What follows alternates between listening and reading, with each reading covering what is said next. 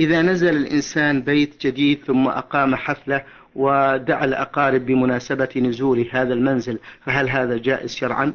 نعم هو جائز، لأنه مما جرت به العادة وليس من الأمور المحظورة. وعلى هذا نقول الولائم ثلاثة أقسام: قسم منهي عنه، قسم مأمور به، وقسم مباح. فالمنهي عنه ولائم العزاء التي يصنع فيها الإنسان طعاما ويدعو الناس إليه للحضور في عزاء الميت، فهذا منهي عنه. قال جرير بن عبد الله البجلي رضي الله عنه: كنا نعد صنع الطعام والاجتماع إليه في بيت الميت من النياحة. وقسم مندوب إليه وهي وليمة العرس، لأن النبي صلى الله عليه وعلى آله وسلم قال لعبد الرحمن بن عوف: أولم ولو بشاة. ولأن وليمة العرس فيها إظهار للعرس وإعلان له، وهذا من الأمور المطلوبة.